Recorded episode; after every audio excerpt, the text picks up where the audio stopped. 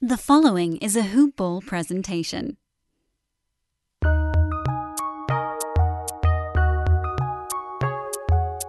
Welcome to the Fantasy NBA Today podcast.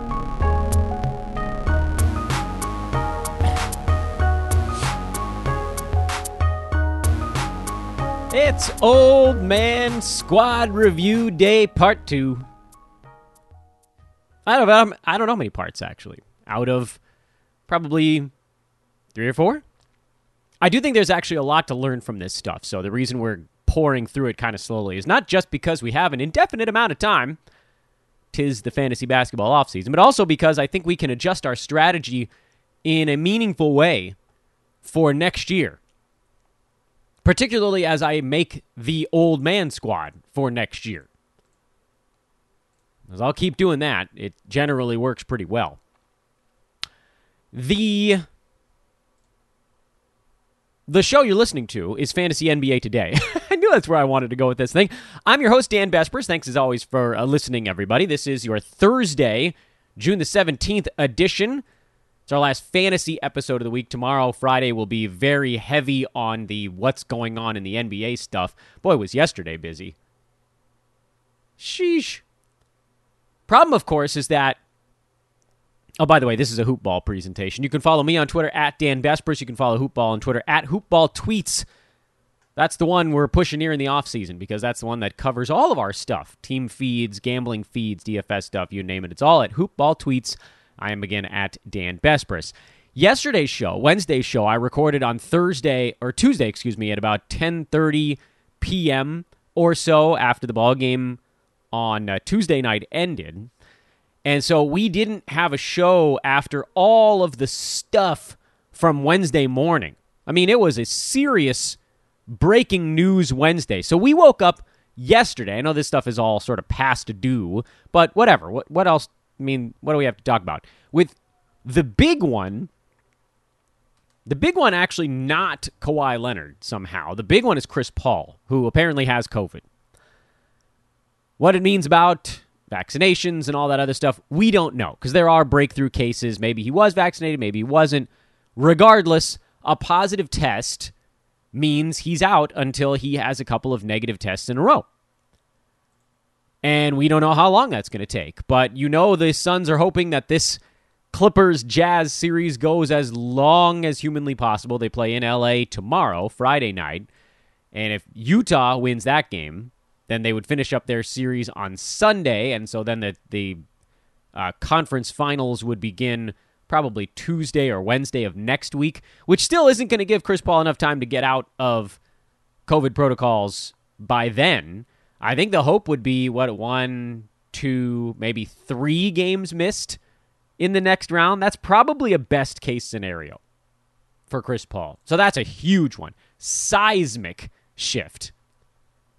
Three doesn't sound like a lot, but let's say Phoenix goes one and two in those games. They have home court too, by the way, and well, they would if the Clippers won. I guess they'd they'd be on the road in Utah. So they're, they're probably rooting for Utah to win this thing, so that maybe they go on the road, they lose two games in Utah, go down two games to none, come back home. Could they scrape one together without Chris Paul in their home court? Maybe, and then maybe you get him back. And all that's happened is that you haven't stolen home court away from your opposition. That to me is the pie in the sky. How could things not go up in flames scenario for the Suns? And it sucks, you know? for so many reasons.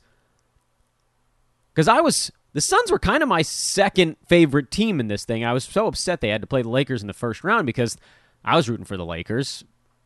Certainly upset that Anthony Davis basically had to miss the rest of that series and the whole thing spun on its head and LeBron wasn't quite right and then Chris Paul had the stinger and all that stuff.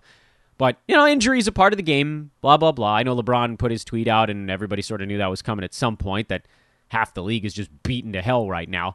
Um, it's a lot, you know, it's a lot. There's always injuries in the playoffs, but it's more this year. Everybody's been more hurt this season than in seasons past. But we don't need to go too far down that road right now because that's for the talking heads. That's for the non fantasy, non betting podcast audience. We uh, we cover those two things. We don't cover whether or not the league made a good decision or not. By the way, just while we're sort of putzing around on this topic, the turnaround this offseason is longer, but not by that much.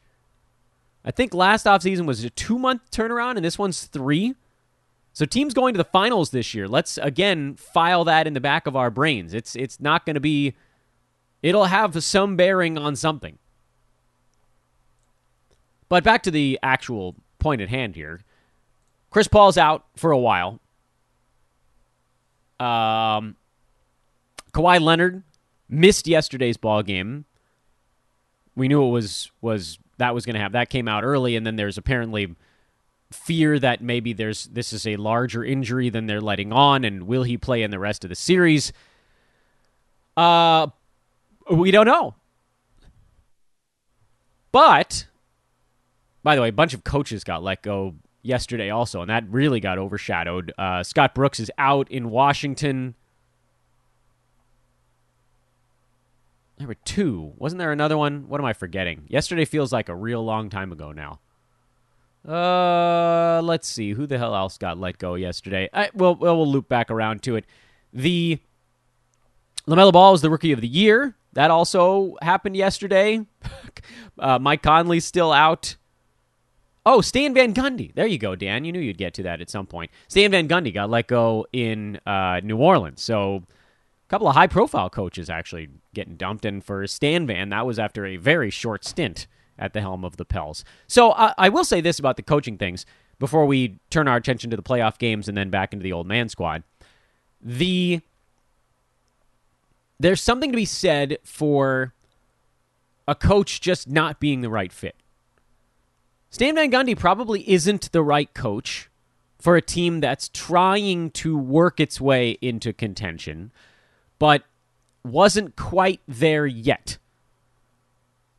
And I think we saw this a bit from Van Gundy when he was in Detroit, which is that he was both handling personnel and coaching there.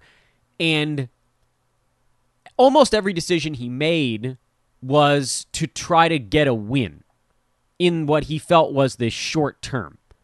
That was, or, or seemingly that was that was every calculus was made with what is going to help me win in the next 15 minutes.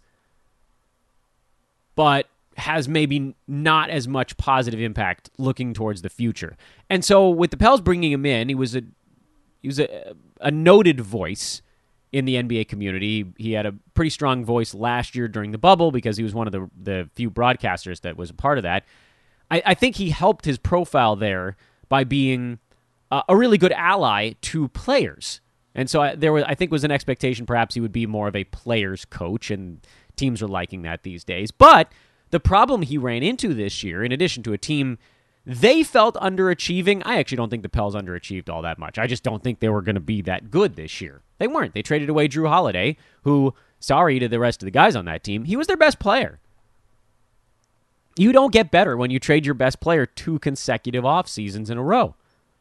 So there was probably an issue with expectations in New Orleans this year. But at the same time, dude played Eric Bledsoe big minutes basically every single ball game. That might have been you I think you could argue that on more than 50% of games Bledsoe probably was a better option than, say, Nickeil Alexander Walker or something to that effect, or playing one of the young guys, whoever it might have been. Walker's the one that sort of jumps to mind very quickly. But that only stayed the case because the young guys weren't getting the chance that they deserved. The guys that could actually get better. Where with Eric Bledsoe, he's I would argue, literally getting worse every month from now until the end of his career. Even if it's an infinitesimally small amount, he's better. He was better in December of this year than he'll be in December of next year, and that's going to be continuing because guys that shoot past their peak, that's just what happens. Your best case scenario is basically staying the same. Whereas with the young guys on the Pels, your best case scenario is they actually improve and help contribute to the basketball team and make the team better as you go. So I think there was a philosophy situation, philosophical, whatever you want to call it, situation that developed out there. And as much as I like Stan Van Gundy as seemingly a, a person, um, I think you have to give the Pelicans credit for just saying, look, we this is not the guy we wanted or needed, so we're going to make a move now before it burns us for a while. Kings Kings should probably be taking note. They're sticking with this stupid Luke Walton thing until the bitter, bitter end. And it's so bitter. They just keep getting worse every year under Luke Walton. They get worse. I actually thought they made some decent roster moves this year, and they got worse. They just keep getting worse. It was still one of the easiest over bets I could ever place at the beginning of a season just because, like, they have enough talent on that team to bungle their way into enough wins.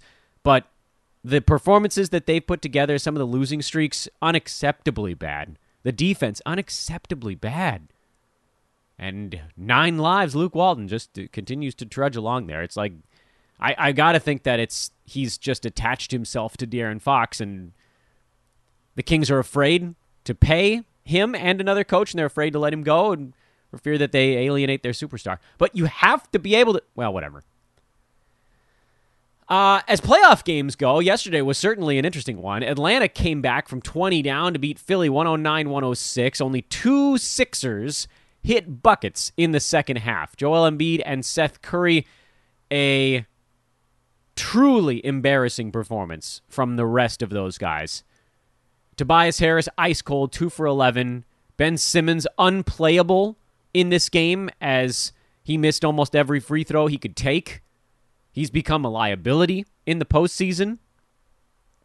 And the Hawks are winning games they got no, no business winning. Each of the last two games, Philly should have won. But shoulda, coulda, that kind of thing.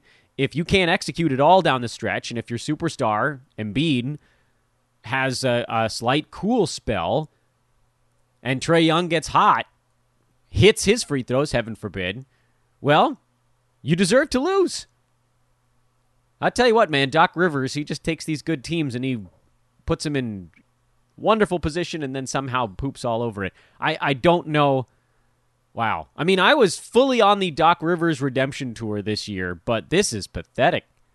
This is with Embiid as the guy who's playing through injury, and he's been their only reliable guy in the series. It's not as though Clint Capela was the answer on the Atlanta side. They just, I mean, Philly, jeez. Woo, jeez. Too many turnovers. You could help wipe some of that out, but Simmons has got to make a free. He's got to make 50% of his free throws. If he makes 50% of his foul shots, he stays in this game and they win. That's not hard. You're not even the center, man. I'm turning on Ben Simmons before my before our very eyes. His fit in the modern NBA is questionable. It's questionable. There you have to build the right team around him. And uh, yeah, Doc is going to get blamed for that element of things, but Ben Simmons, Joel Embiid is a is a not a good fit in the postseason. For this reason, you're seeing it. Could they have used Danny Green? I guess maybe. I don't know that it would have made any difference. The guys that were there needed to get the job done. So now they go back to Atlanta, and Philly is in dire straits. I did not see this pivot coming in this series. I mean, the Sixers did all the right stuff defensively and uh, just completely fell apart on offense in a couple of second halves in a row. Darndest thing. Uh, we had a lean towards the under in this in this one, and that worked out. Thank the uh, good Lord, because if uh, if Philly hits their free throws, I guess there's not unreasonable chance that it, it might not have the uh, the side. We didn't. I didn't really have a strong feeling on. I with Embiid's health being one of the big factors in that thing. Games are going to go slower if Embiid's out there. If he happens to sit one game out, I think you could take an over. You might even look at an over anyway. Uh, if for no other reason than this one was sort of the numbers were higher in this game perhaps than they could have been otherwise because of free throws. The pace was you look at the foul shots, and you're like, hmm, okay, uh, 66 of them between the two teams. That's a big number at the free throw. A lot of fouls called in this game. Uh, pace wise, Hawks pretty much were right on their number. 76ers, I do some speed math here on the podcast. Uh, 76ers were about three points under their number for pace because they missed all their damn free throws. So this one stayed under by about nine points. They will, I'm sure, bring the number down a little bit. Yeah, it's at 221 and a half for that next ball game. Philly's favored by three in Atlanta, so there's still faith, at least from odds makers, that the Sixers are going to figure this thing out in a second half somewhere along the way. I, I don't know, man. This has become a self fulfilling prophecy at this point. Hawks are feeling confident now. Sixers need to hit him in the mouth and hold on. It can't be the way the last two games are. Atlanta believes they can come back from anything now. You're wiping out a lot of the value though with the total coming down three points here between ball games. So uh, we we may finally be done with the unders. I had a lean to the under in Clippers Jazz, but that was before we knew that Kawhi Leonard was going to get ruled out and that that was going to open things up for not as much isolation basketball. And so the Clippers got out and wanted to do some running. The Jazz did some running. Teams hit 36 three pointers again. We're getting close to that 40 number that I was targeting. And they got up to 230 uh, without that many free throws, only 52. That's a, a fairly average standard size amount. Turnovers weren't that crazy, just some pretty good shooting and a lot of three pointers. And now we await the Kawhi Leonard update because I don't think you can bet this game. Utah's favored by two in LA. That's the expectation that Kawhi will be out. Total of 219 and a half, same as the last one. Oddsmakers feel like they got it right, and the Clippers really wildly overperforming in this game was the the big time difference maker. Jazz overperformed by a little bit, but it was the Clippers that went completely buck wild. Uh, pace of this ball game had it pretty close to the number they put out. Clippers, if they don't hit every damn three pointer they take, if Paul George doesn't shoot 55%, and Reggie Jackson and Marcus Morris and all these guys were just lava hot in yesterday's ball game, if those guys don't go nuts, Clippers are probably around 105 Jazz maybe about 110. So I would actually now consider the under in LA, unless we think they open it up the way they did in this last one. Clippers started to play some defense partway through. Jazz kind of didn't. At least not until it was too late to do so.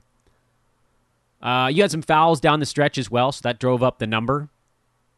So, uh, yeah, slightly into the under in the next one. Now that we've sort of seen what the Clippers are without Kawhi Leonard, and they they're going to have to make a lot of threes to make it count. Tonight, Brooklyn is in Milwaukee. Oh, how did the Bucks let that last one slip away? Milwaukee up against the wall, favored by five and a half against a very much not healthy James Harden, a very healthy Kevin Durant who played all 48 damn minutes in that last ball game. It's tough. I can't pick on Coach Bud right now. He played Middleton 45 minutes, Giannis 42. So he finally got the memo. You got to play your guys. I I don't know if Harden like uh, Harden playing 46 minutes on a bum hamstring probably feels like a, a recipe for him to play worse. And he was about as bad as I thought he could have been in that last ball game. I, I don't see how Kevin Durant plays this well again in the next one. Difference in that last ball game was well, Milwaukee let him back into it. I mean, the difference was Kevin Durant just going thermonuclear in the second half and them not getting the ball out of his hands. They they they allowed him to keep doing what he was doing and then forget the defensive side because sometimes if KD's that hot, there's nothing you can do. Offensively, stop with the Giannis ISO. They were running actual plays in the first half. Guys were getting open. Giannis was rolling. It was it was fun for the Bucks and then nobody had any open shots after halftime because it was just Giannis against the defense that was sagging against him. He had plenty of shots. Terrific. And he fouled out, by the way. I don't know, man. They they really got to get this thing figured out, and it's got to be quick because that. Oh man, the Bucks as as in game adjustments go, I, I just I can't remember seeing a team as bad as the Milwaukee Bucks at this stuff. They are embarrassingly bad at executing a game plan that isn't the one that they've just done every day throughout the year. You know how sometimes I talk about on this show that teams in the first game of a playoff series will just sort of throw their fastball.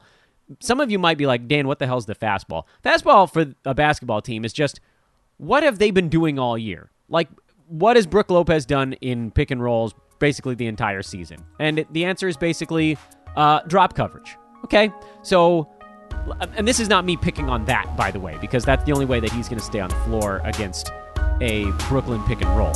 What I'm saying is they run the defense the way they always have. KD is in a pick and roll with so and so, they're going to switch it. If, if, if this is the. As a series progresses, teams tend to make small adjustments to that. Best example I can come up with is following the Lakers really closely in the bubble last year as they changed up their defense on teams like Denver or Houston after the first game. Actually, Houston and, and Portland are probably better examples. If you guys remember those series in the bubble, Portland came out and uh, Lakers actually defended them pretty well in that first ball game, but didn't didn't really get the offense going. So they made their adjustments on the offensive side, and the, then the Lakers beat the hell out of them fr- from that day forward. Same kind of story, really, with uh, with Houston, which was they they ran their usual stuff, and then they made an adjustment basically to go double James Harden near half court, get it out of his hands, and sag off of Russ, and suddenly Houston was like three players on offense. Denver had counters for what the Lakers were doing. But that was the type of stuff you look for in a playoff series. I haven't really seen the Bucks make those kinds of adjustments on the offensive end. So maybe that was why the the uh, Portland series would have been the better example to compare it to with LA. They made their tweaks and then the Blazers couldn't contain them. Bucks still haven't figured this thing out. Or they have for like a quarter and then they abandon it. As soon as the game gets tense and the crowd gets live, Giannis says, screw it, I'm going to Euro step right into a waiting Jeff Green's arms. Every game, I keep thinking Milwaukee's going to figure this thing out. Surely they can figure this thing out. And every game, they don't. Someone will. Because Brooklyn is very good with two superstars, but they're beatable with two and not three. They are beatable. Bucks are a really good basketball team, but damn if they're an easy team to solve. Man, they're an easy team to solve. If their fastball doesn't work, they will lose. I don't think I can, in good faith, bet the Bucks to cover five and a half points. Although that is the direction I would lean in this one, because the assumption here is that Kevin Durant doesn't go for fifty on like twenty shots again. Something, surely, something can be done. Total of two hundred and twenty in this ball game. Last one ended at 222, which was right on the number. Uh, in a game where both teams offensively actually played relatively well. They hit their threes. Brooklyn uh, hit more of their threes and more of their free throws. More importantly, Brooklyn hit their free throws. Milwaukee is always going to be dragged down by Giannis's foul shooting. So, you know, they'll never be an 85% foul shooting team. Um, but Brooklyn also took eight additional foul shots. The very simplistic handicap on this would be KD can't do what he did again in the next ball game. The other side of that is might James Harden be better? So no strong lean on the side, no real strong lean on the total. Because I, I, really do feel like the big thing for the Bucks is they have to make the fix offensively. And if they haven't made it after five games of Blake Griffin just sitting with one foot on either, straddling basically the corner of the paint, and giving Giannis 10 feet to shoot, and Giannis not making enough shots, maybe the offense should just be Giannis comes down and shoots a wide open three pointer every time. I don't know. Or and they seem very reluctant to do this consistently, put him as the roll man. But in that case, Middleton's going to have to hit his jumpers, and he didn't in that last ball game. So there's the poison. Oh boy. Can't trust him to fix it. What are you going to do? Uh, guys, check out manscaped.com while you're listening to the podcast. Pause the show and go do it now. Manscaped.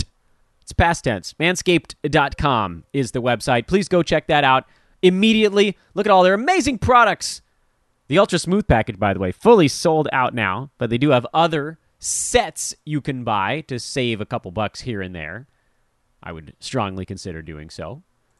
Uh, such as the Performance Package 4.0, the Perfect Package 4.0. I actually don't know that one. Let's let's dive into the Perfect Package and find out what the heck that's about. Uh, that is the Lawnmower 4.0 deodorant for uh, the pants area, toner, a spray, shaving mats, and it comes with a travel bag and boxers. Ooh, I like that one. Oh, I like that one. That's a fun one.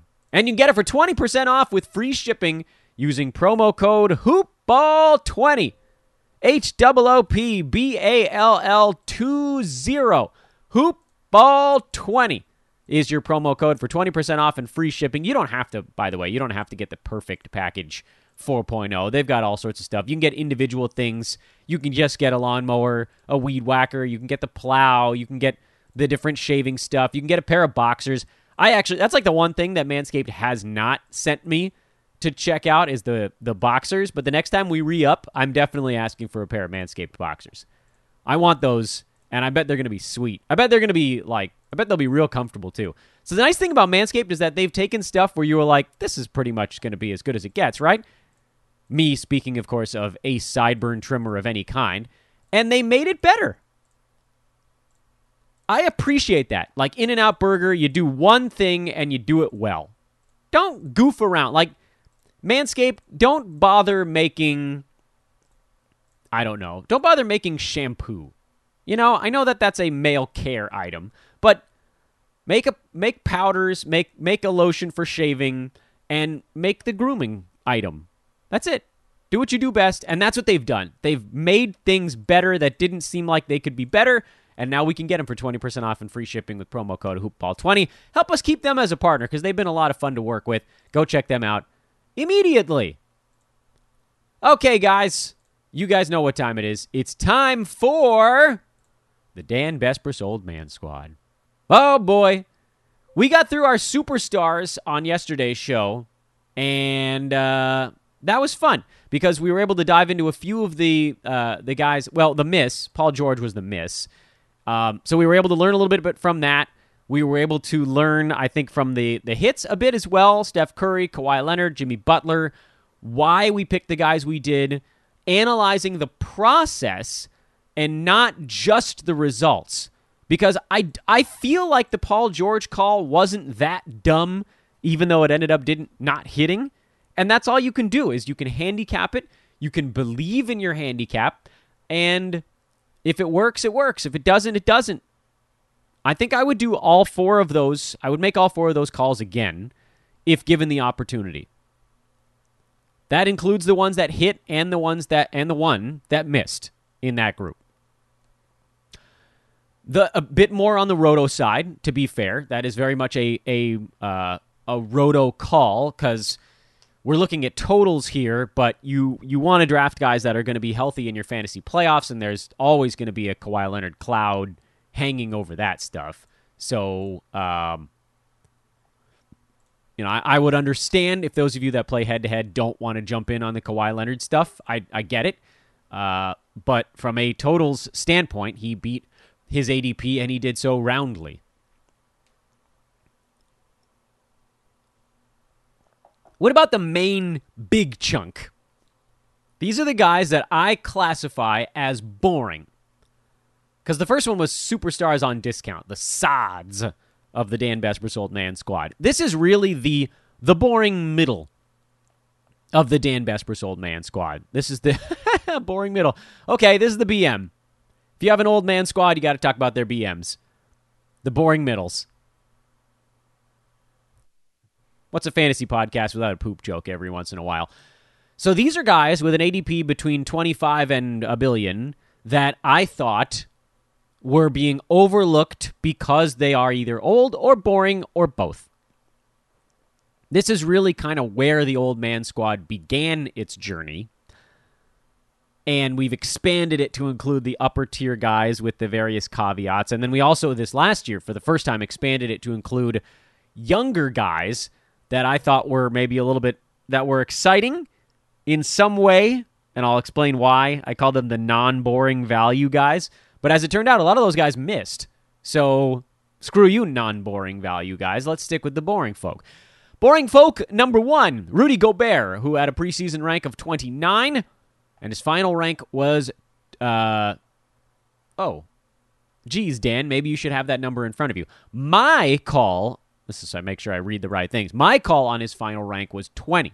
I thought Rudy Gobert would beat his mark. I thought he would actually be slightly behind his ADP on a per game basis, but I thought he would play about 85 ish percent of his games, which most seasons now actually puts you ahead of the curve. As it turns out, he was better than that.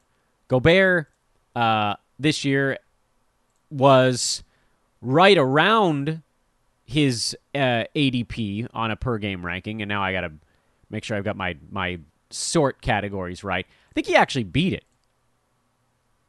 Uh, let's see. Let's make you know what I've done here? I've made sure that my end date range is actually the end of the regular season. Okay, so Rudy Gobert actually did beat his per game mark by eight slots, which already was a win. But on top of that, he played in 71 of Utah's 72 ball games. That's the really big win of the two things we're talking about here. So, Gobert, who I had ranked at 20th, I thought he was being underdrafted by about two thirds of a round.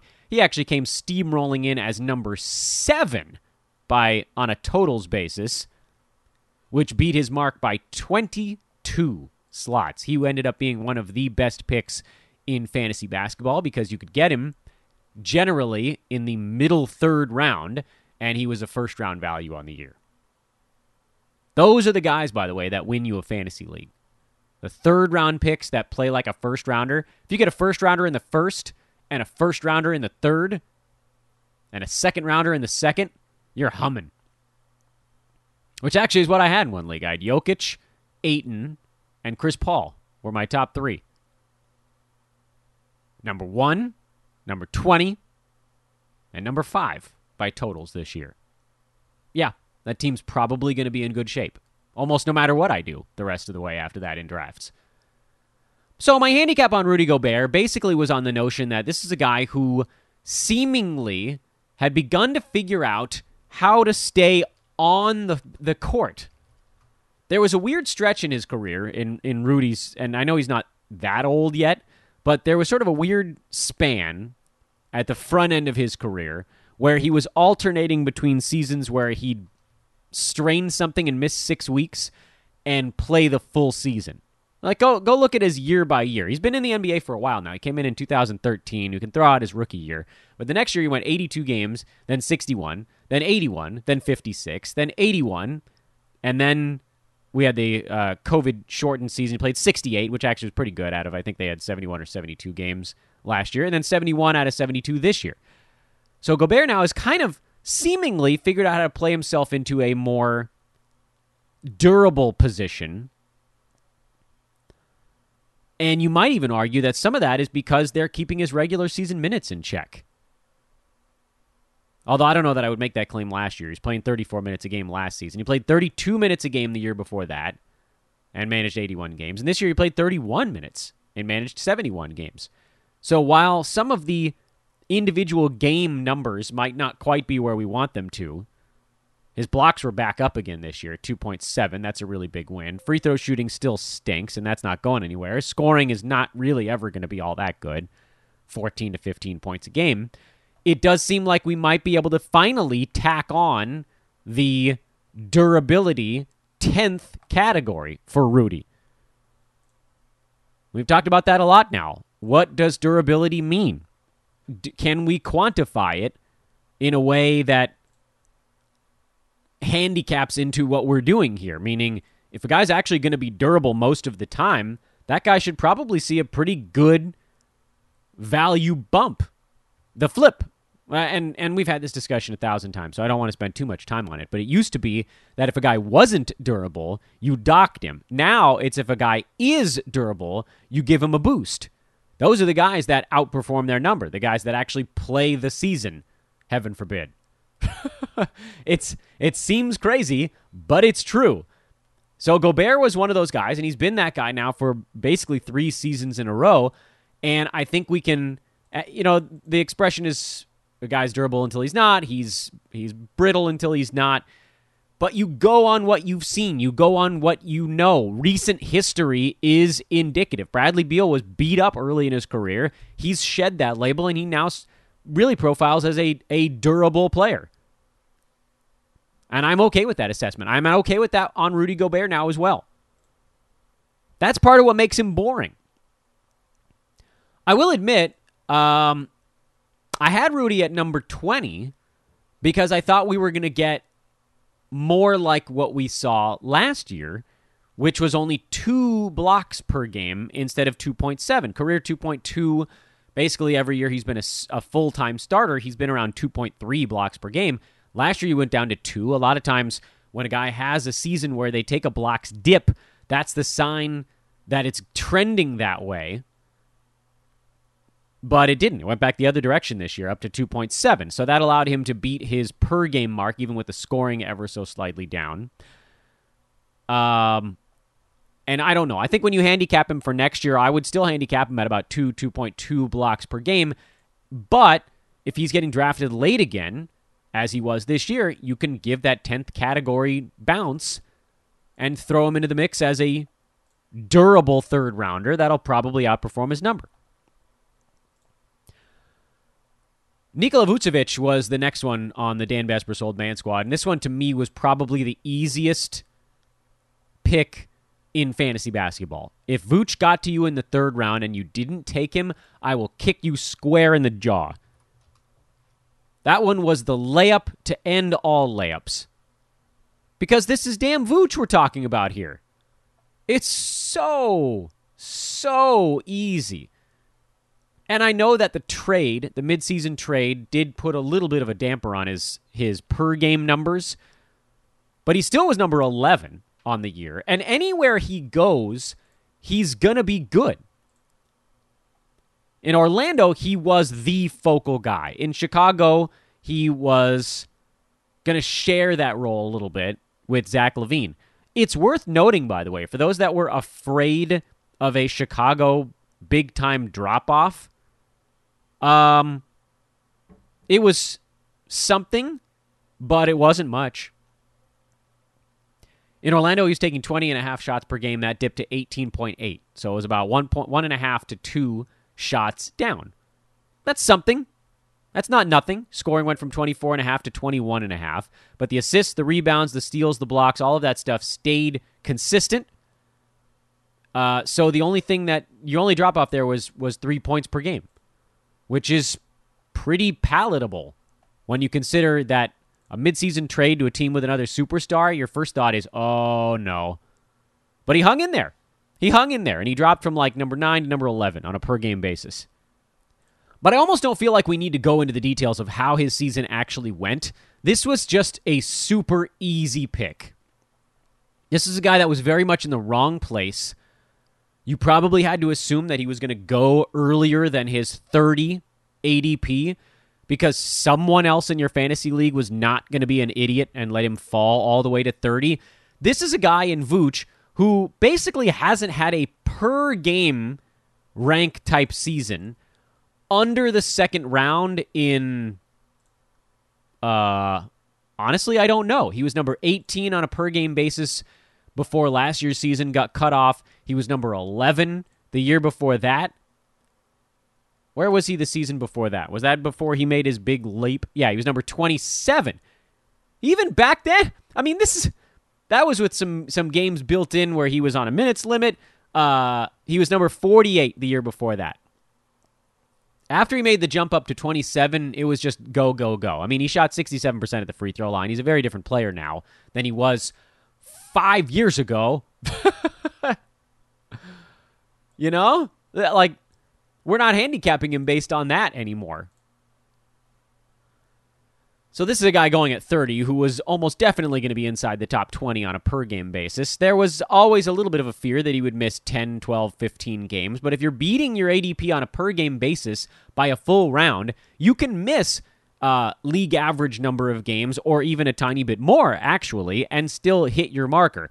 As it turns out, he was very durable this year. So that was an extra bonus that I don't think we expected, but we will happily accept and he ended up at number three by totals. Number three, guys. That's pretty remarkable. But that was an easy one. I, I don't even want to take too much credit there because that one that one required no stones at all. Easiest pick of all time. I think the next one on the list was also a really easy pick of Chris Paul, who was going at 36, because everybody's like, nope, he's going to Phoenix. He's going to drift into the background. Uh, no, not on a young team. He wasn't. So this one to me was also a relatively easy pick. I had his final rank at 19 on the old man squad, and he beat that one. He was number five. He was actually number 18 on a per game basis, so I guess by that account, I was pretty accurate. I just didn't expect him to have the same durability again this year that he posted last season. That was crazy. Chris Paul played in um he missed one game this year. What was the final number on that one? Two. He missed two games this year. Missed two. I thought he was going to miss 10 or 12. So I figured, all right, draft him at 36. He'll go top 24 on a per game basis, miss 10 or 12 games, and he'll end up as a second round pick. Easy peasy. But a lot of people disagreed. A lot of people thought Chris Paul was due for a massive regression. But even at his absolute worst, you're still talking about a guy who was putting up per game numbers around 36.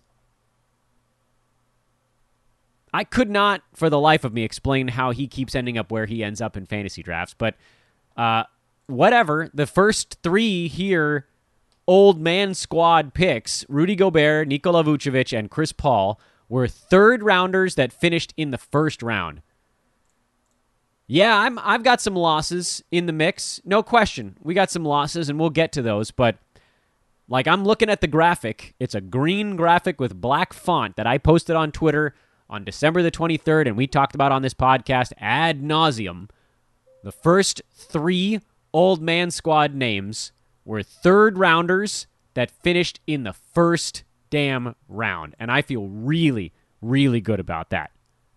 Those are big wins. Like the likelihood is you probably weren't going to get more than one of those guys because they were all going in the third. And if you wanted them, you'd probably have to take one of them in the second round, which, frankly, based on where I had them ranked, wouldn't have been completely insane.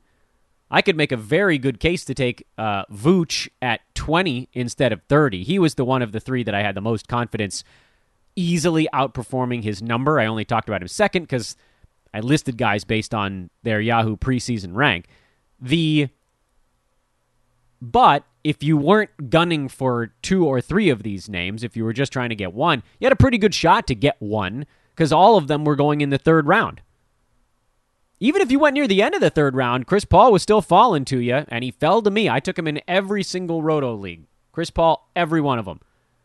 Why didn't I take him in head to head? Well, I, I really did think he was going to miss a dozen games this year or more. And he stuck that one in my eye, but I'm happy to have had it stuck in my eye.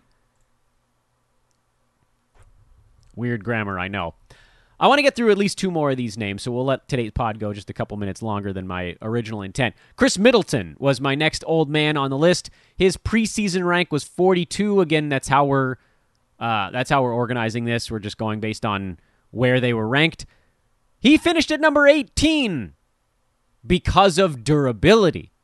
This is where the old man squad can really start to make some hay. Khris Middleton actually had a per game mark of 43. So he was right on his per game marker. Preseason rank of, what did I just say? 42? Yeah, 42. So per game, he was right on the mark. But he played in over 90% of his team's games. And so I had his final rank at 29, and he, and he beat it. He beat that too. Son of a gun beat it. Because I thought Actually, you know what's funny is I thought he was going to be a little bit better on a per game basis. I thought he'd be about 35 on a per game basis, but I thought the Bucks would give him scheduled rest days, and he'd be 35 per game and uh, play in like I don't know 61, 62 of his team's 72 ball games, and that would have put him as a mid to late third rounder. So that's where I got my handicapping of 29. Uh, well, he he decided he wanted to play them all or try. 68 out of 72 for Khris, and he blew it away. So um, this is one of those ones where I think we need to talk a bit more about process as opposed to result because we got the result we wanted, which was a hit. But process wise, this one actually didn't really go the way that I expected. I thought Middleton would miss more time than he did. So let's see if we can't take a second here and figure out why did Khris try to play in, in as many ball games as humanly possible? Sitting out, by the way, two of the four games he missed were rest days in the season's final two weeks. He sat out a home game against Washington. His team barely hung on and win, uh, and then he sat out the season finale in Chicago. Thing about Middleton is his injuries have always been a bit more fluky than anything else.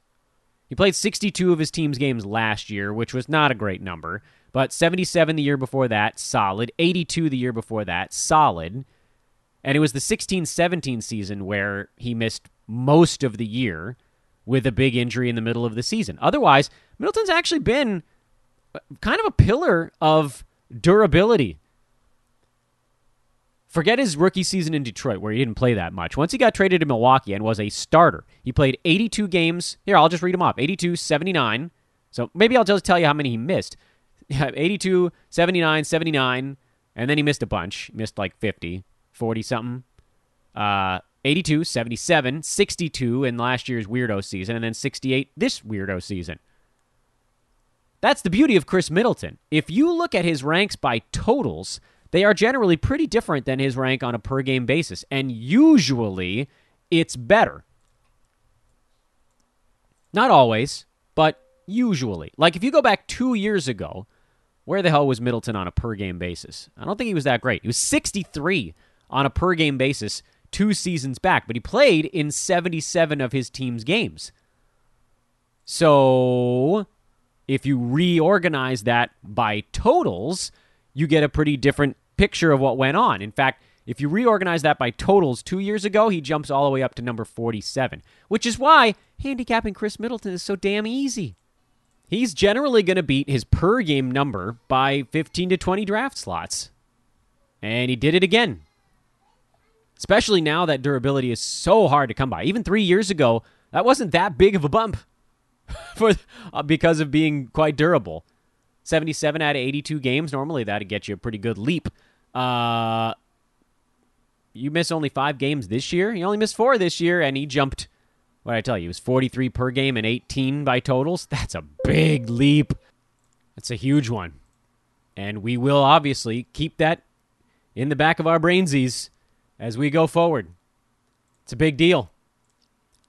And actually, let's go ahead and put a pin in things right now because I don't I don't want to rush any of this. But we're already almost 50 minutes deep, and uh, we've all got days to have. So we'll pick up on probably Monday, unless I run out of basketball things to talk about tomorrow, uh, with Kyle Lowry, who is our first miss in the old man squad because he um,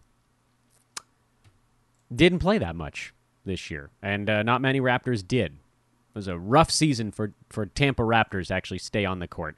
This is Fantasy NBA Today, a hoopball presentation. Hey, continue to hit me up if you guys want to start a podcast. We may have a few new ones in the mix already. Uh, have a lovely Thursday. Enjoy the game. I am again at Dan Besbris if you want to get in touch. And if you don't, whatever. I'll talk at you tomorrow. So long, everybody.